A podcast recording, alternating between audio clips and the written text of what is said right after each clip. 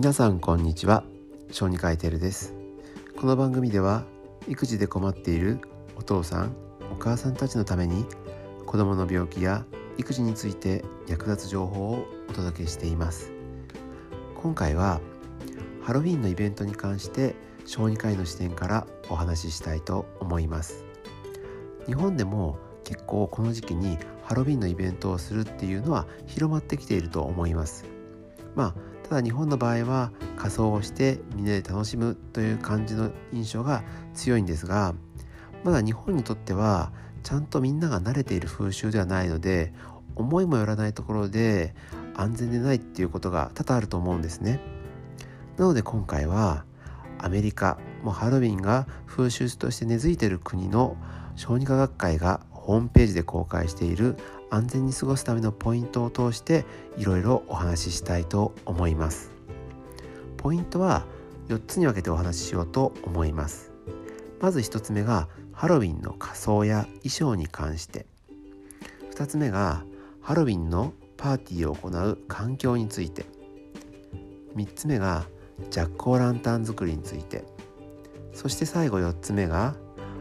お菓子についてお話ししていこうと思います。まず1つ目。衣装についてなんですがいつもとやはり違う服を着ると子供もテンションが上がってしまいます。でいつもだったらするような格好と違う格好をすることによって事故も起きますよね。例えばいつもと違うサイズの靴を履くこともあります。そうするといつもと同じように歩くだけでこける可能性もありますしハロウィンの衣装っていうのは結構長い衣装が多いと思います。なので気をつけておかないと足に絡まってこけてしまうそういうことも考えられますよね。いくら子供用と言ってもお子さんに合ったサイズを選ぶように注意しておきましょう。サイズといえば洋服以外にもお面や帽子も大事ですね。お面や帽子のサイズが大きすぎたり目の部分の穴がちっちゃかったりすると子供の視野を狭めてしまいます。子供っていうのはもともと視界視野も狭いですし注意も散漫なのでいつもだったら何気ないところでもぶつかったりとかあと外に出た場合道路に出て車との交通事故になる可能性もあって非常に危険です。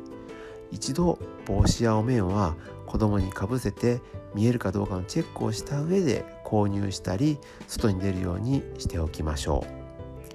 う。またハロウィンのイベントっていうのは悪魔とかお化けが中心になるので仮装の中に槍とか剣とか特に男の子の場合はこういうアイテム入れたがったりすることもありますよね。女の子だったら魔法の杖かもしれません。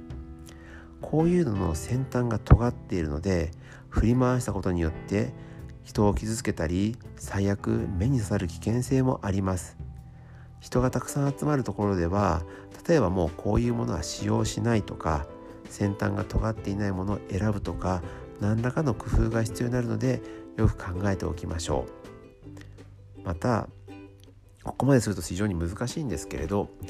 ハロウィンのイベントって夜であったりとかのこともあるのでろうそくの火使うことがあったりするんですね。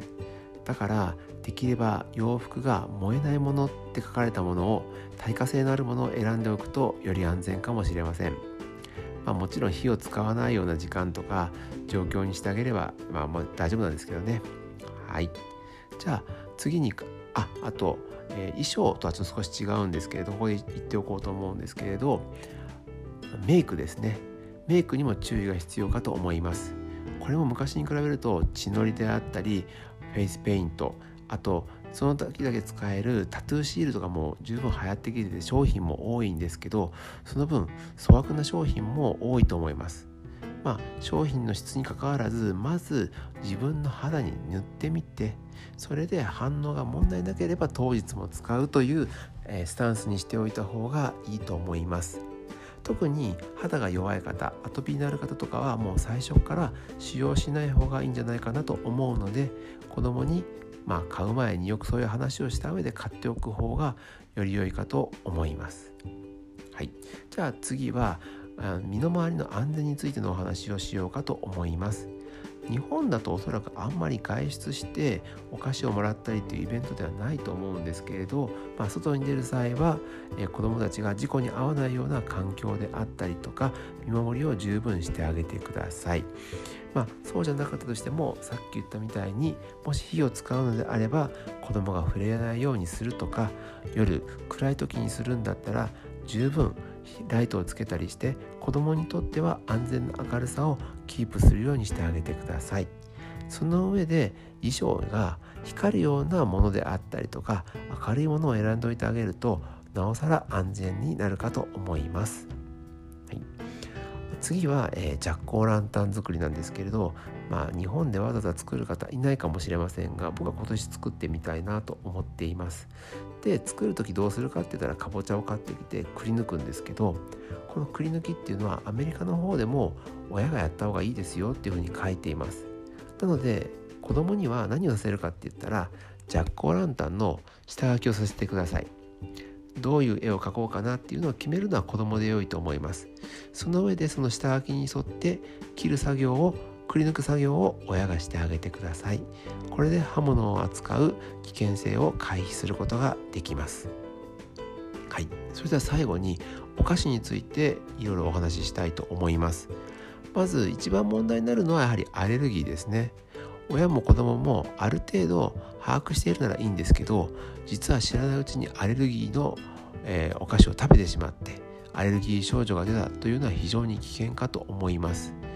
幼稚園や保育園であれば事前にお子さんのアレルギーに関して情報伝達できるかもしれませんが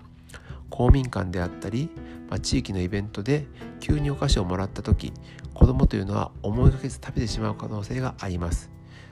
なので、えー、まあ親がそういうお子さんを持っているのであれば十分注意をしてからそのイベントに参加するようにしてくださいでもそうは言ってもですね例えばそういうみんなが楽しそうにお菓子食べてるイベントの中で自分の子供だけ食べれないっていうイベントだったらその子にとっても嫌ですし親にとっても悲しい思いをしますよね。でアメリカはこれに関して面白いことを言ってくれていてですねもうそのあとお菓子食べたくないとかって親もいると思うのでお菓子以外のものを配ったらどうですかというふうな意見も書かれていましたこれであればみんな平等にえー、まあ、トリックはトリートのトリートの部分を楽しむことができますよね。ただまあなかなか地域のイベントで自分の子供に全部合わせてくださいっていうのは言いづらいかもしれませんのでまあ無理のない範囲であなたがお願いできる立場であるならお願いした方がより良いかなというふうに思います。はい、えー、今回はこのようにハロウィンに関する、まあ、アメリカ学会が主張しているまあ、安全に過ごすためのポイントを4つに絞ってお話ししてみましたこれにプラス今年はコロナウイルスの感染拡大もあるので、えー、まあ、感染予防に努めながら楽しくハロウィンのイベントを過ごしていきましょうはい、今後もこのように、まあ、日常生活に役立つ医学の知識をお話ししていこうかと思います。それではまた次回の放送でお会いしましょう。以上、小児科医テルでした。